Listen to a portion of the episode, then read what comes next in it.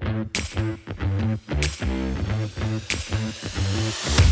Welcome all. This is The Life of Brian. I'm Harrison Taylor. I'm Brian's son. Why are you here anyway? What honestly, what is this? What's going on here? I don't know. We, we decided to do a podcast. Somehow I've got you involved as my son, and you are going to have a very limited role. Let me tell you, your role is going to be uh, almost uh, non existent. You'll speak when I tell you to speak. Background operator. Have we got a sponsor at all? Who's our sponsor? Yes, we are. We are the Life of Brian. We're brought to you by Grimleys. Uh, Mm. Grimleys are the number one source for fasteners and construction supplies. And they, they're the number one thing that Grimleys do is they deliver not daily, hourly. So if you put an order in, bang, it's going to be there within a couple of hours. They supply the whole construction industry. As this show goes on, you'll learn more about Grimleys out there in Fairfield. So we thank them for their support as we go forward. They're a great company. Get all your construction needs there. Now, what are we talking about today? What, what's this show all about? yeah, just before we get started, I want to hear about why you want to have a podcast and why you Oh, want to do this show. The, the, probably the reason I've been holding back on doing a podcast is because all of the platforms that I'm currently on, whether it be calling the footy on Channel Seven or calling the footy on Triple M,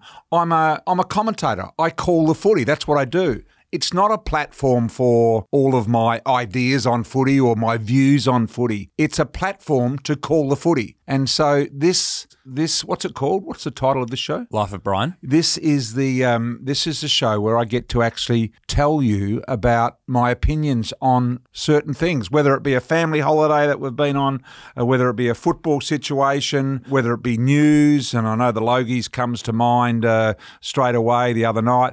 It's just my my opinions, my views on uh, on what's happening in the world of of um, in the world of life. So just a bit of me time. Not just the world of sport. It's me time. Me this time. is this is you all deserve about it. me. Yeah, you deserve it. All right. Well, with that being said, let's jump into something that's happened recently. Oh. Um, you've got a bit of a story from the Logies. Well, I haven't really got a bit of a story, but I just think the stuff uh, for people that don't know what happened at the Logies the other night. There's a little story about me being quite grumpy and upset and uh, and not happy about the way it all went. That is a load of crap, a load of garbage. I had the best night. So to go there, I go there because of that. I've been two years in a row now to the Logies to watch these people and how they behave. And you're there on the behalf of Channel 7. I'm there on behalf of Channel 7, of course. Uh, you know, we were nominated this year for the AFL Grand Final last year, but I watched these people and how they behave, and boy, were there some people that are of high profile behaving very, very poorly. You would be shocked at what I've seen. So, look, there was this one particular issue that I had. People said that I, you know, uh, was upset and all that, as I said before. But what happened was, um, you know, we're sitting very close together. We're tightly packed into the room. Not a lot of room. The poor old waiter's coming through with about twelve glasses of freshly poured champagne, still uh, bubbling as it as he was bringing it out, and he spilled all twelve glasses over me. Not one glass, not two glasses, but a dozen glasses of champagne. So effectively, two bottles of champagne were poured over my suit before the night even got underway. But was Brian perturbed? No, he took it in his stride, brushed it off with a napkin, didn't complain, had a smile on my face because I was sitting with all the other girls from Seven from various sports, etc., and the boss of football, Gary O'Keefe, as well at Channel Seven, sitting with all those people. No, and, and Gary helped me brush it off and tidy it up, and everything was good, and we're all smiling. And then I got com- uh, in a conversation with a guy whose chair at the back of me was butting up against me, and um, I turned around and we're giggling and laughing about how tight it was, and uh, I said, "What do you do, mate?" And he said, "Oh, I got a business. You know, we operate all around the world." And I think, "Oh, gee, that's pretty big businessman." And he said, "What are you doing?" I said, "Oh, you know, I was a footballer and you know do bits and pieces involved in the in the footballing industry." And he said, "What were you a player?" And I said, "Yeah, yeah, I was a player." And and he and I could and you know then, there'd be a moment where he'd go and talk to his own table, and then he'd come back and say something else, and I could see him stewing over the fact, and and I, he thought I was Leigh Matthews, right? So he's texting his mate in Melbourne saying, "I'm sitting next to Leigh Matthews." The greatest football of what we're talking about football. And uh, he's texting, and his mate's going, Has he still got the moustache? And he's saying, Yeah, yeah, still got the moustache. He said, Send me a photo of this guy. And uh, Leigh Matthews. And so he sends him a photo back to Melbourne. And, and of course, when, when the photo arrived to his footballing nut mate in Melbourne, he realised it wasn't Leigh Matthews. In fact, uh, it was it was me. And so he was a little disappointed that he hadn't met uh, the all time great uh, there as well. But the other the other part of that story is I'm asking him who he is, and he told me he's a businessman that travels the world. Who is he? Uh, he he is the blue wiggle, and because I didn't turn around and look at him fully, I was just sort of half turned around. Perhaps I wouldn't have recognised anyone, but he was the most prominent wiggle of them all. We weren't that big into the Wiggles, No, were and- we as a family? But and I didn't know who he was at all. So it was just a little thing, and all the bullshit that's gone uh, along with it, you know, the associated crap that's gone along with it, saying that I was unhappy and uh, I was offended because he didn't know, couldn't be further from the truth. We spent the whole night laughing and giggling about not knowing who each other was. and so now you know who who the blue. Now I Wiggle know is. who the blue wiggle And is. just to um, ram the point home, what is the blue wiggle's real name? I, I, I'm, I'm not You sure. still don't know? Is it Simon? I don't know. I- I'm not sure. Anthony. Anthony. Anthony. Anthony. Phillips, I think it isn't it, or Anthony someone. Uh, Anthony Field. I don't know. One Yeah. one of those. the blue wiggle. But the Blue Wiggle, that's Yeah. what I know him as, the Blue Wiggle, and he's a very famous man, famous uh, all around the world, and uh, he's uh, he's had a great act for many years. Well, there it is from the horse's mouth. Not Yeah. as grumpy as the No. papers make it out. But can I be grumpy? Yeah. You're allowed to be grumpy, just not in public. Yep. Okay. All right. What are we What are we talking about now? Yes. So as you said, each week we're going to talk about um, a few behind the scenes things, what your life is like as a broadcaster. I'd love to hear about the origins of your great segment on Channel Seven, Roaming Brian. Well, look, it's not my great segment. I do it, but it's Channel 7's great segment. And it, it is an interesting thing because a lot of people ask me about how it, um, you know, how, how it came about. I guess the simplest story associated with the with the roaming stuff is there's a guy by the name of Martin Brundle who who covers um, Formula One for Sky. Um, over in the UK. And he does this thing called the grid walk, where before each Grand Prix, he goes out in the grid and he walks down the grid interviewing all of these uh, different people. Um, and so myself and Joel Starsvich, who was my producer at the time at Channel 7, had got together and we were we were looking for something different. And I think we both suggested, and I said, Do you know Martin Brundle? He said, I know exactly what you're going to say. Good idea. Because Martin Brundle would walk up and down, you know, be at Monaco and the Grand Prix would be about to start 10 minutes before, and he'd be on the grid and there'd be a thousand people on the grid having a look at the cars. And, you know, uh, Tom Cruise would be there and he'd walk up to Tom Cruise and Tom Cruise's bodyguard would put an arm across Martin and say, no, he's not available for interview, even though Tom probably wanted to do the interview. Then he'd walk over to the head of Ferrari and, you know, start talking to him and realise he couldn't speak English. And then he'd pick up an interview with a driver who was dashing uh, forward to get ready for the national anthem of the country where they were at at the particular time. Anyway, go through the whole grid. And, you know, he got a couple of interviews, but really, basically, everyone was too busy to be able to be spoken to at the particular time. And I'm thinking, so if he hasn't got many interviews, why am I still watching this? What, what is attracting me to watch Martin Brundle on his grid walk? And I realised it's not about the personalities that he interviews or doesn't interview. It's about the pictures. It's about seeing behind Martin Brundle and what's happening. You know, uh, seeing conversations between Christian Horner of Red Bull going on with Max Verstappen, and he's pointing the finger at him. Um, you know, you go, "Oh, gee, I wonder what they're talking about." Or you see Tom Cruise over in the back there, you know, talking to one of his minders or talking to one of the drivers, and you go, "Gee, I'd love to be involved in that conversation." So that's what Martin Brundle's grid walk segment is all about. It's about the pitches. And so we thought, what's missing in football? Because what normally happens in a game of football, when the game finishes, you go down into the rooms and there's an advertising sort of background, a backdrop, and a player stands in front of that with a person from the network that's covering it, in our case, Channel 7, and you do a one on one interview. And, you know, I don't want to say it's boring, but over time, it can be boring because you see so many of the same thing. So we thought, well, what can we do? And and and Joel Starsovich and myself came up with this particular idea, and we had to talk the network into letting us do it because remember, there is no delay button. There's no uh, button you can hit to get rid of anyone that says anything wrong. If you are live down in the rooms for 15 to 20 minutes, there is no help for you. If you say the wrong thing, you're cooked. If someone comes up and swears, if you shoot someone uh, that hasn't got their clothes on, you'd be in trouble for that as well. There's a whole host of broadcasting restrictions that you're you're right on the edge of.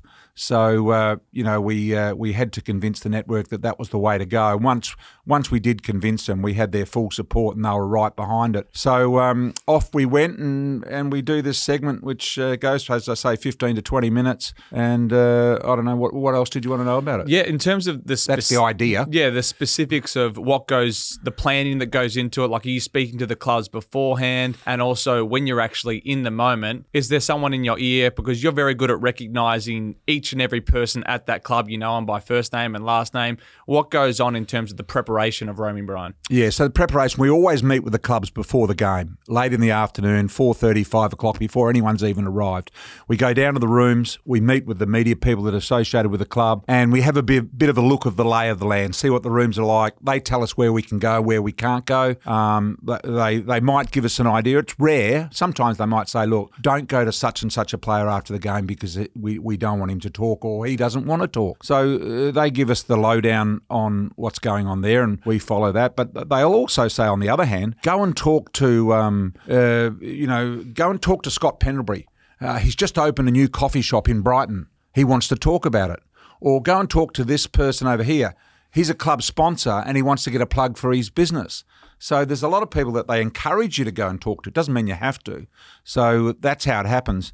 In terms of the help that we get through it, there's a hundred people queued up behind this that are helping me do it. You know, it's whether it's the cameraman filming, whether it's the guy with the cable that's wandering through the massive people that are in the rooms and trying to get down corridors. He's got a cable. Whether it's the guy holding the screen so you can see what's on the screen. Whether it's the lighting guy. Whether it's the directors and producers in the truck. And yes, they do. I do have an earpiece, and they can tell me anything they want to. They might say to me, Brian, just over your left shoulder is Simon Goodwin and he's having a chat to his family. Go and have a chat to them. And so off you go. So you get a lot of help from the entire team at Channel 7. You could not do this if you didn't have this entire team behind you. Uh, I couldn't do it by myself. I mean, you might think I know everyone in the rooms, and you just mentioned that. But in actual fact, when I'm walking up to people, I'm sometimes not sure who they are. And it's only through the contact with my producer in the truck who will say to me, Brian, that is such and such he's off that show on, you know, whatever channel it is, or he's from that movie, or that's the basketballer uh, from the NBA that plays with such and such. And in terms of the players, you're always calling them in the game by their last names. Yeah, and that's and that's probably the most difficult thing for me because um, as a commentator, it is uh, Brown gets the ball off here and gets it over the top to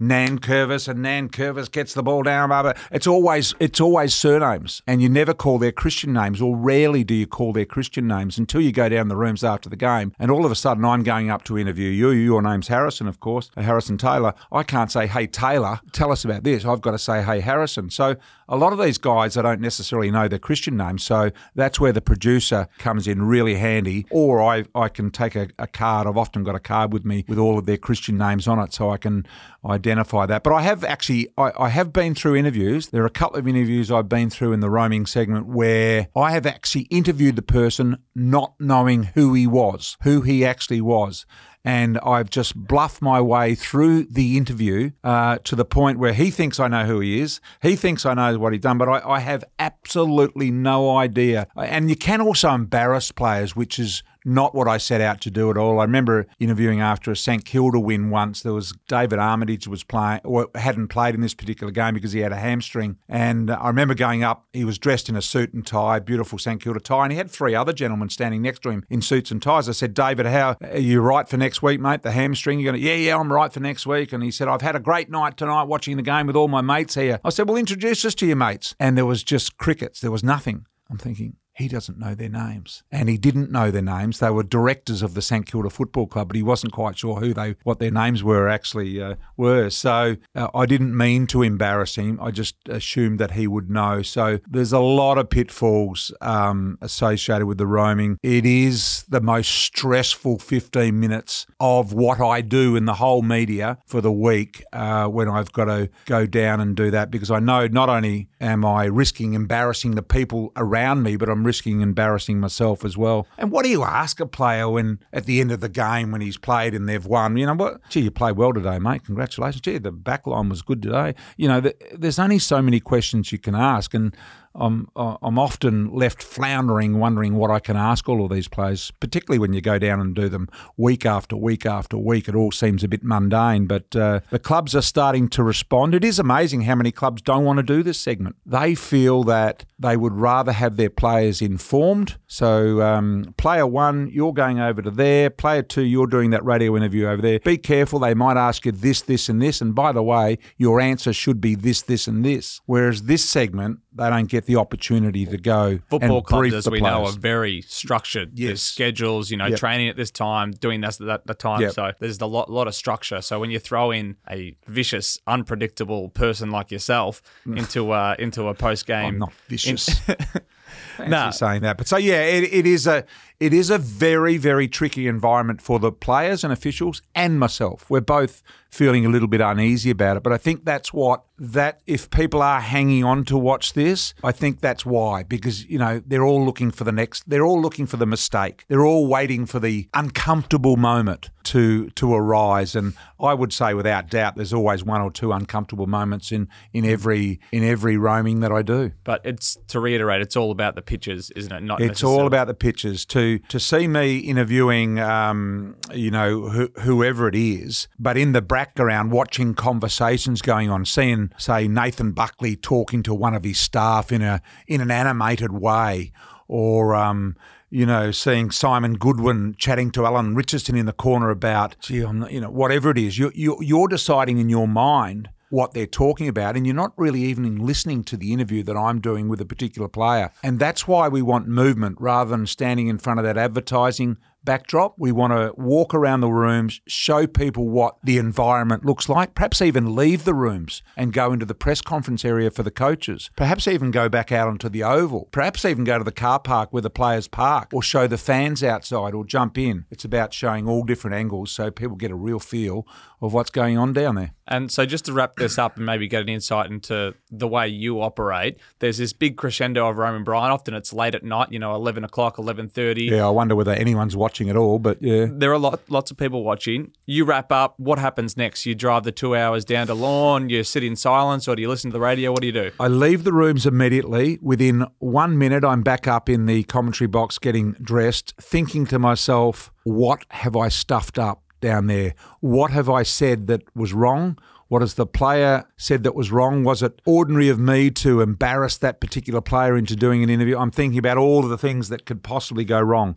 But I would say within three or four minutes, I have left the ground. I am changed. I walk back into the commentary box. Normally, Brayshaw and Richardson and Hodge are still on air on their on their panel show, um, looking rather dejected because I'm getting to go and that they have to stay. There's absolute silence when I walk in because they're normally on air, so got to be a little bit careful. But yeah, I, I've probably left the ground within five minutes. Within ten minutes, I would be home in my unit in Fitzroy. I would be home watching them on TV who I left ten minutes ago. I completely, uh, I completely disconnect at this stage. And you can't go straight to sleep. You're up for no, another hour. so I'll go for a walk down. when I get home from a game of football. Remember, you're round, you're wound up like a two bob watch. you You've just- especially. You've just seen this most magnificent game that someone's won by one point, and you've got headaches because you've been yelling all night, yelling and screaming and carrying on like a two bob watch. So to unwind, I just go for a walk down Brunswick Street. It'd be midnight, could be one a.m. in the morning by the time I get home, and just just unwind. It's really hard to go to sleep straight away because you're at fe- at fever pitch level. That's for sure. Beautiful. Well, to segue into something Have else. you ever been down and watched, by the way, watched what? the roaming stuff? Have you? Yeah, I've, I've been there. I've unfortunately been a um, oh, were you a victim. you were a victim, were you? Yeah, a victim. Yeah. Uh, Anyway, it's Wasn't my look, it's a best good interview. segment, and uh, Channel Seven are to be credit uh, to be credited with being innovative and throwing as many people behind it as they do to actually make it work and make it viable. It's half time in this episode of Life of Brian, so I'd like to take this opportunity to talk about our great friends at Grimley's, the number one source for fasteners and construction supplies in Melbourne. If you're on a construction site and need a product urgently, then you can count on Grimley's drivers and fleet of trucks to get it to you on time, every time, and best of all, with no delivery fee.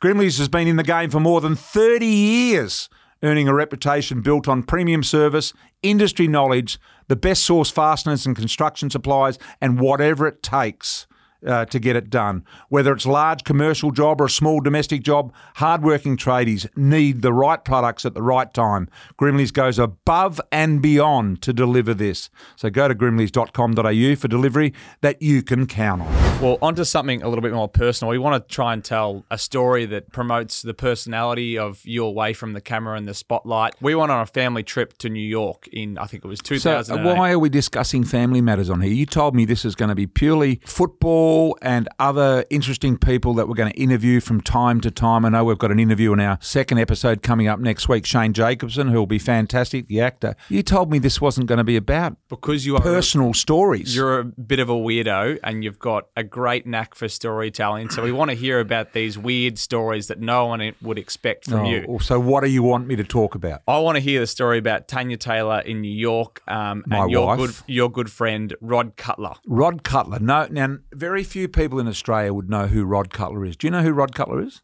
I do because I know him.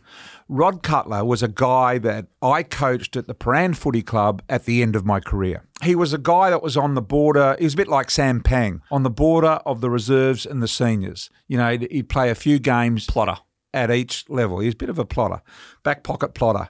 Uh, Pangy was, and so was Rod Cutler. So he wasn't a great footballer, but he was a competent footballer. To play at VFL level, first or second, you have to be a pretty good player. And he left very early. Like, I think he, when I coached him, he might have been 26, 27. He was a hairdresser in South Yarra. Pretty good one, from what I understand. Then all of a sudden he left, and I, I hadn't heard or seen of him for about 10 years. Anyway, we went to New York as a family. You guys all come along. I've got four boys, and they all come along with my wife and my sister from uh, Perth, and her couple of boys came along as well The Mandra crew. the Mandra crew from WA, and we went to New York. And uh, one of my mates said, "Oh, you, you know that Rod Cutler's over in York, New York. He's the world's number one hairdresser. He is the best hairdresser in the world." I said, "What? Rod Cutler that played in the back pocket?" I said, "He can't be the best hairdresser in the world." He said, "Well, he's on Oprah Winfrey doing Oprah's hair. Whenever there's one of the supermodel bloody things for lingerie, he's there doing the hair. All of the superstars in the world." eh, particularly in New York, all want to go down to Soho to Rod Cutler's uh, salon down there and have their hair cut by Rod Cutler or one of his many, many helpers down there. So we're in New York in this particular time. I thought, oh, well, you know, Rod's over there. I coached him. I'll give him a ring and see if he can cut my hair. Need a haircut. want to go down to Soho, have a bit of a look around. I believe it's the Toorak of, of New York. So I, I rang him up. He said, yeah, yeah, come in for a haircut. Look, I'll uh, slide you in here and uh, have g- give you a bit of a look at the place. So we go down to Soho and it's in a very, the very nice street in Soho and Tania's very excited. Tania's excited. She's uh, she's come along as my uh, wife, and um, the kids are all in track. Anyway, I arrive at this uh, hairdressing salon. You know, massive uh, sort of gold-plated door as you walk in, sparkling and sh- shimmering in the sun. And uh, you open this massive door, which would have had to have been about twelve foot high and six foot wide. And the door opens, and you walk in, and all of a sudden, there's this flurry of activity. There's about fifty of these stalls which in a normal hairdresser, as you can imagine, being about one metre wide, these stalls were like a bedroom.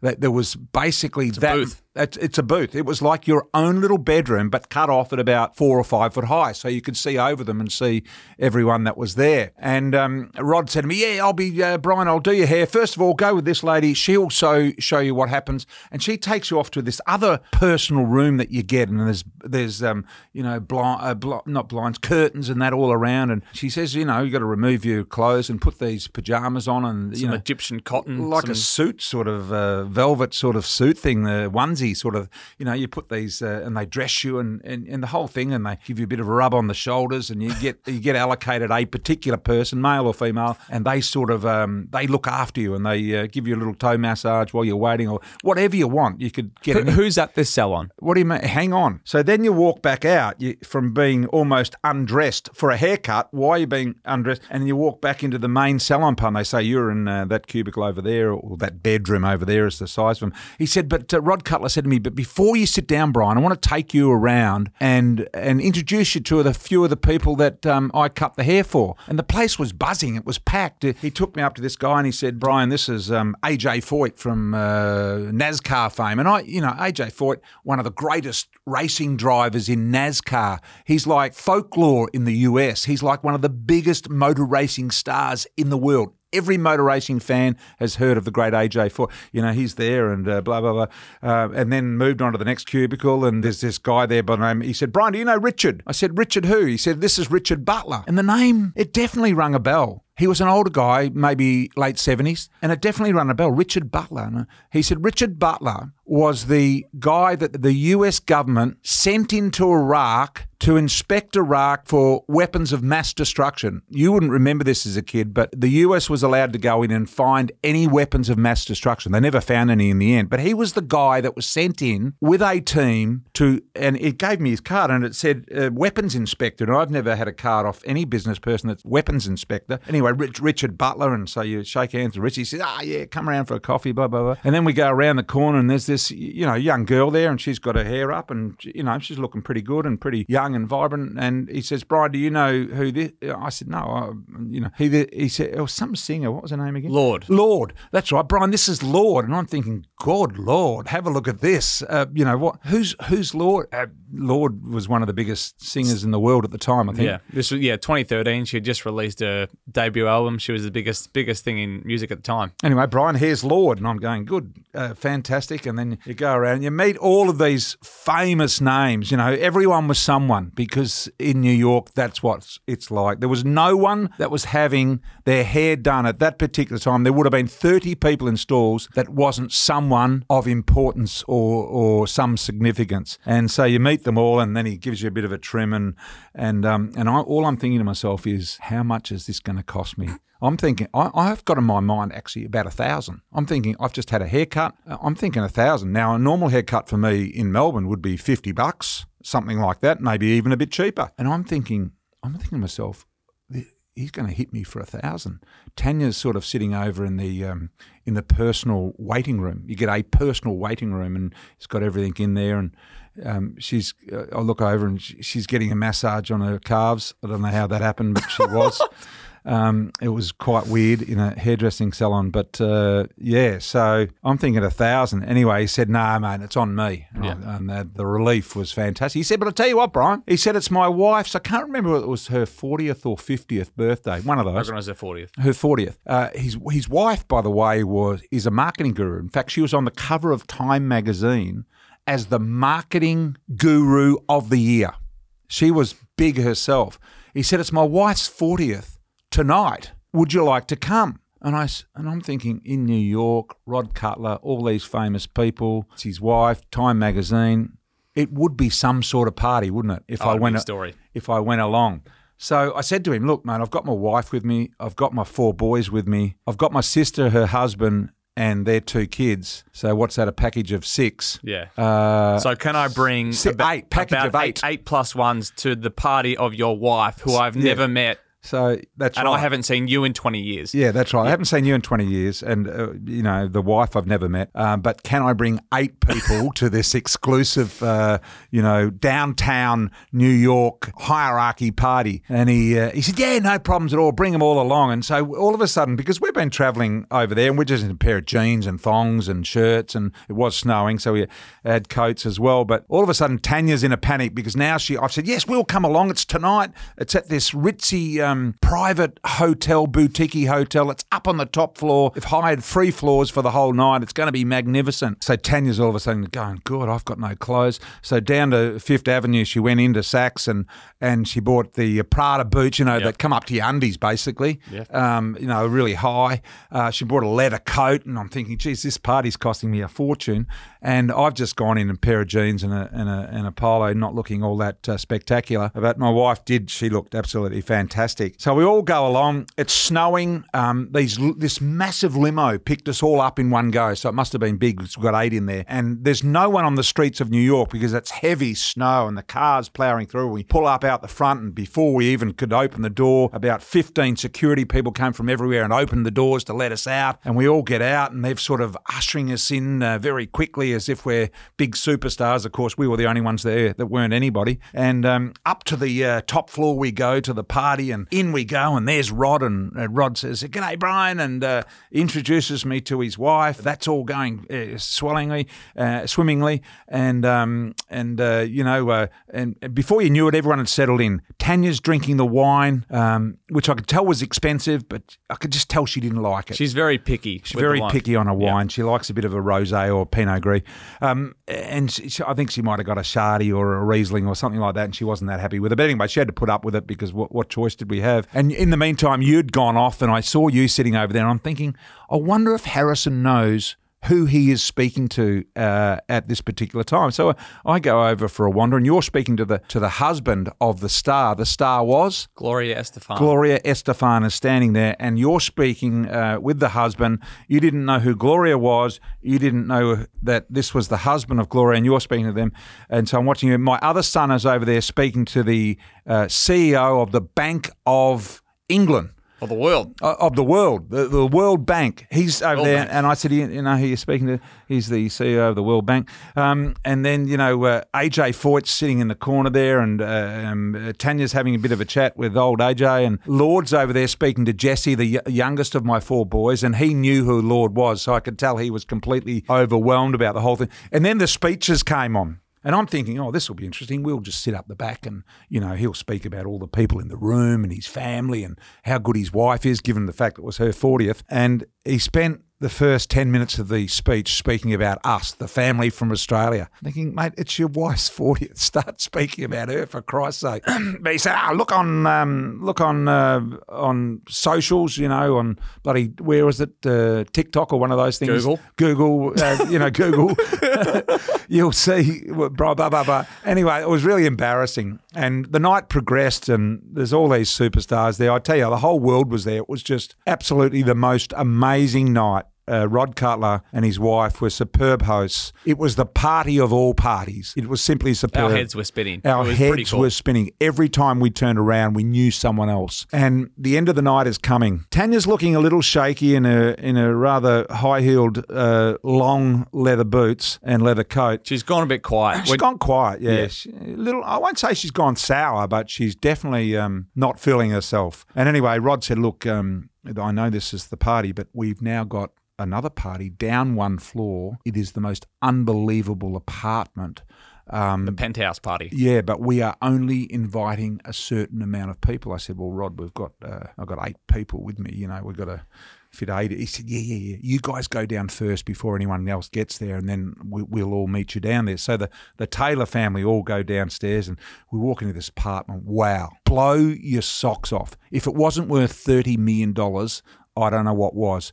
Walk into this magnificent, you know, velvet couches and, um, you know, marble statues seven foot tall and, you know, flowers that uh, look like they came out of the Amazon, you know, bloody, um, you know, birds and shit flying around. It was just the most unbelievable thing. And we positioned ourselves on this sort of a corner where there was a couple of velvet couches, you know, fronting each other. And Tania sat down. We all sat down. Then people, AJ and Lorde, come in, and the World Banker, and and you know, everyone's sort of flowing in. And and I and at one stage there, we weren't there that long. I looked over at Tania, my wife, and she had her hand cupped up against her chest. And I thought, what the hell's she doing? Is she holding some chocolate Strange. or strange sort of position to be in to have you cupping your hand as if you've got something in it against your chest. And I go over for a closer inspection to see what's wrong because at this stage she's looking rather glum and perhaps a little um, white in complexion. And I noticed that she'd sort of a little tiny vomit into her hand. I'm thinking, Jesus, how unclassy is that? You know, we've come to this bloody party, and uh, here's my wife sitting on the this velvet couch that looks like it's worth about ten grand, maybe twenty grand, who knows? And she's got a spew in her hand. Anyway, I'm thinking, what the hell's she going to do with that? I'm thinking, there's there's no bin in sight. There's no bin in this place, and and I was watching her. And all of a sudden, she put it down between the cushion and the side arm of the couch. She thought no one will see it there. Disregarded the chunder in between the couch. just the old chunder straight uh, between the cushion and the sidearm. And and at the same time she did that, Rod Cutler, our host, had seen what had happened. And um, anyway, he come over and he said, "Oh look, I think it's uh, probably." Uh, time for the Taylors to go. You know, we I won't say we got kicked out, but um, you know, we we got ushered ushered on. Let's put it that way. But So, to paint the picture of Tania, she's a very elegant, classy, Classy. woman. This is very uncharacteristic. um, she is the classiest. Uh, most magnificent, beautiful lady of all time, and she looked as sexy as hell. and she, would hate that we're telling this story. and she would She would kill us. she will be at home vomiting over this story now i can tell you Yeah. but um, it, it's a story that had to be told because it was just such a fantastic night in amongst all these people it just blew our minds Yeah, it was can- amazing you can take our family anywhere but out. I yeah, think. back down into the limo and off we went into the night. And uh, Rod's gone on to do uh, bigger and better things. He is simply the best hairdresser in the world. Just to change gears a little bit, we're just going to talk a little bit about footy. Um, and something that How happened. much on this show generally going forward? So we're going to be talking about footy every week. And Yeah, yeah, we'll keep it light and we'll Yeah. keep it somewhat topical. But um, we'd love to hear your opinions and maybe an discuss interview things. from time to time. Are we going Yeah. to do that? Yeah, we're going to do a, a, a we'll call it a conversation rather than interview. Just get some of your friends on and hear Yep. about their story and right. do a bit of deep dive. But So I'm not organising. You're going to organise that. You, you told me I didn't have to worry about organising a thing. I could well, just they're your up. mates, so you're going to have to make the call, and maybe I'll help after that. But Buddy Franklin retired. Yes, he did last week. Uh, Buddy Franklin pulled his calf or strained his calf and has decided to give it away. I won't say I was surprised because I thought he was battling a little bit anyway, but I, I have been surprised that he hasn't come out and done a press conference. There's been no, virtually no word from Buddy other than the fact he's retiring. He hasn't done one of those big press conferences where the whole football world's media would gather and, you know, ask him questions. That's one of the great things about Buddy. Yeah. Though. It's not about him. I It's- haven't got a problem with that. That's if that's the way he feels, that's the way he feels. Because let's face it, the highlights do all the talking. Hmm. And I think everyone has done many packages. All the networks have done Fox and Channel 7, 9, 10 and ABC have done all of the package on on this great man. That's all you need to say. Just look at his highlights. So fourth of all time goals kicked. I think he played in six grand finals. 19 years. I think he played one extra year at Sydney, 10 at Sydney and 9 at Hawthorn. Three premierships, was it? Two with Hawthorn and maybe one with Sydney, I think, from memory as well. So this guy will be at some stage, and I don't think you can be inducted until at least five years after you retire. He'll be inducted into the Hall of Fame, of course, and he will also then assume uh, legend status, I, I would imagine. Is he the greatest player that's ever played the game? I would say no. Uh, don't want to put a damper on it, but just think back a few years in Sydney and you'll think back to the great Tony Lockett, who was just absolutely unbelievable. EJ, all of these fantastic players. But I think he'll sit very comfortably in the top half dozen of all time. There's no doubt about that. If you were picking a uh, team of the century right now, would Buddy Franklin be in it? You bet he would. He played a similar position to Wayne Carey. Is he as good as Wayne Carey? I I think they're probably similar. They both bring different aspects and skills to the game. Uh, Wayne was probably better overhead than Buddy was, but Buddy was probably better on the ground than Wayne was. Um, Wayne was probably tougher than Buddy. You know, the list, the comparisons go on and on and on. So I I just think he's one of the greatest players. He will assume all of those uh, all of those spots in history that he deserves as being one of the greatest players of all time. Very proud that our nephew James, or my nephew James Rowbottom, your cousin, uh, got the opportunity to play with one of the greatest players of all time. Because I know what's that like. I played with Kevin Bartlett, Francis Bourke, Kevin Sheedy, those sort of players. Kevin Bartlett over 400 games, one of the greatest players of all time. And I know how treasured that is for me to think that I played with with such greats. So James would be absolutely tickled pink about playing with Buddy Franklin, one of the greats. And um, I'm not surprised to see him retire. Yeah, no. There, that- there was an interesting thing though. About two or three weeks ago, it was floated through the media, and I suspect it came from his management. It was a little bit of like, any clubs out there interested for you know Buddy Franklin for next year? Remember that a couple of weeks ago? There was this sort of media sort of thing that you know they were floating the idea: would Buddy go to another club, axed by Sydney? And I don't think they got any takers. Um, Nineteen years is probably enough.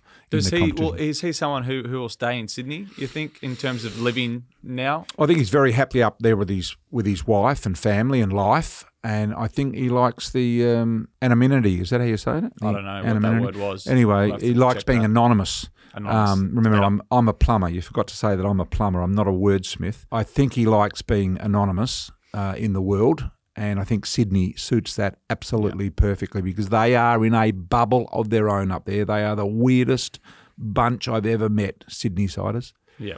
Well, yeah, a champion of our game. I, I re- being 27, all of the biggest moments that I've witnessed. So you would think he's the best player you've ever seen? yeah, de- Yeah. one of him, like in Gary Ablett, would be the best Yeah. that I've seen. In it's subjective, but when when I think back of the biggest moments in football, you know, Buddy has probably five of the top ten. You, you remember back, I'm a Collingwood supporter. You kicked that goal against Collingwood in, in the prelim Yep. um, for Hawthorn, the thousand goals, that awesome goal running down the against Essendon. yeah, the, running down the wing on Hooker. the left foot. Yeah, the, just some of the biggest moments in footy. Buddies, Buddy's had a lot of them. So And that's what I mean. That's why he didn't need to have a press conference. All you got to do is replay all of those, and and that sums up the great Buddy Franklin. yeah, beautiful. All right, Harrison. I reckon it's just about time to wrap it up. By the way, we've we have got a special guest interview next week. Who is it? Who have Yeah. you organised? So we've got one of your good mates, Shane Jacobson, on next week. Well, that'll be fantastic. Yeah, it should be pretty good. I don't know what you're going to talk about. He's um, He, he is a man of many, many facets. Whether he's an actor, a producer, a writer, you know, comedian, you name it, ambassador. He has done it all. So look forward to that. Shane Jacobson. We'll have a chat with him next week. Don't forget, if you are in the building construction industry, get to Grimley's. Look it up. It's very, very simple. Simple. Grimleys.com.au. It's that easy. Go and find them. They are the leading suppliers to the construction industry here in Victoria. Get whatever you need. So that's about it for me. Are you going to wrap it up? Uh, is this the the first time you've ever done anything sort of uh, media sort of focused? yeah, this is my first time doing. Well, you a went podcast. okay. You went okay today. Did but my you've got first ad read. a, you've got a lot of uh, you've got a lot of improvement in you. Yeah, well, lucky I've got a good coach. All right. Thank you very much. Thanks for joining us. Can't wait for next week. Shane Jacobson uh, to join us.